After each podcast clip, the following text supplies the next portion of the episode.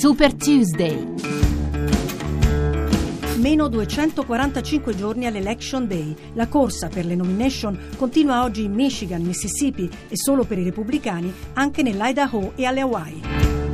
Un saluto da Laura Pepe. Prima il Super Tuesday, poi le tappe del fine settimana hanno confermato Donald Trump e Hillary Clinton nel loro ruolo di frontrunner, ma allo stesso tempo hanno fatto registrare le ottime performance di Ted Cruz e Bernie Sanders. Il senatore Cruz non solo ha stravinto nel suo Texas, ma è riuscito a prevalere anche in Kansas e nel Maine. Sono 6 gli stati conquistati finora dal candidato dell'ultradestra religiosa, quanto basta perché possa dire di essere lui l'unica vera alternativa a Donald Trump. A Washington sono terrorizzati dal mio successo, dice Cruz, che per certi aspetti l'establishment repubblicano teme più di Trump. E al magnate newyorkese piace questa sfida uno contro uno, perché Ted Cruz, spiega Trump, non potrà mai vincere in stati come New York, Pennsylvania, California. Ma a ostacolare la corsa di Trump verso la nomination non c'è solo Cruz, c'è l'intera dirigenza del Grand Old Party che considera il miliardario un corpo estraneo. E a guidare la rivolta, che sui social si chiama #NeverTrump, c'è Mitt Romney, il candidato mormone che nel 2012 perse con onore contro Obama.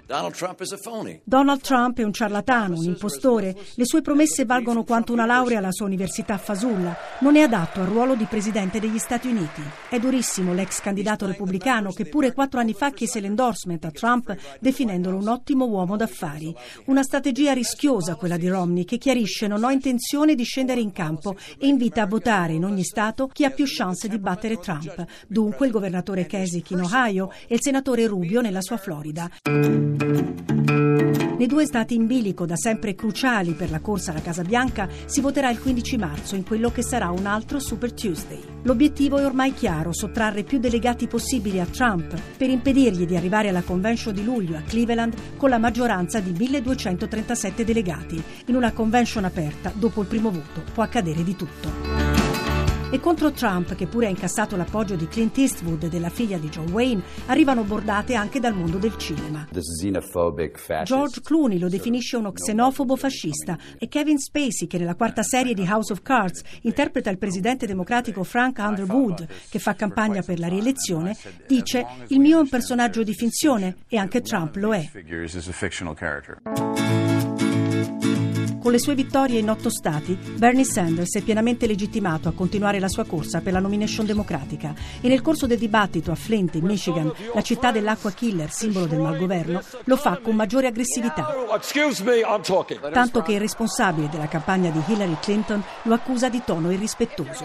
Ma la conta dei delegati è nettamente favorevole all'ex First Lady, che, considerando i superdelegati, ne ha più del doppio del suo rivale.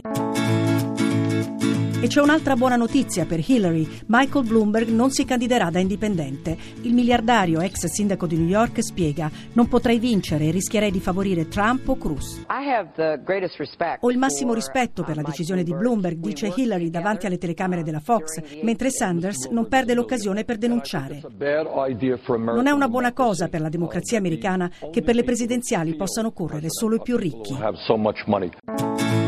Seguiteci anche su Twitter, @Radio 1 Rai. Il podcast è disponibile sul sito radio1.rai.it. A martedì prossimo!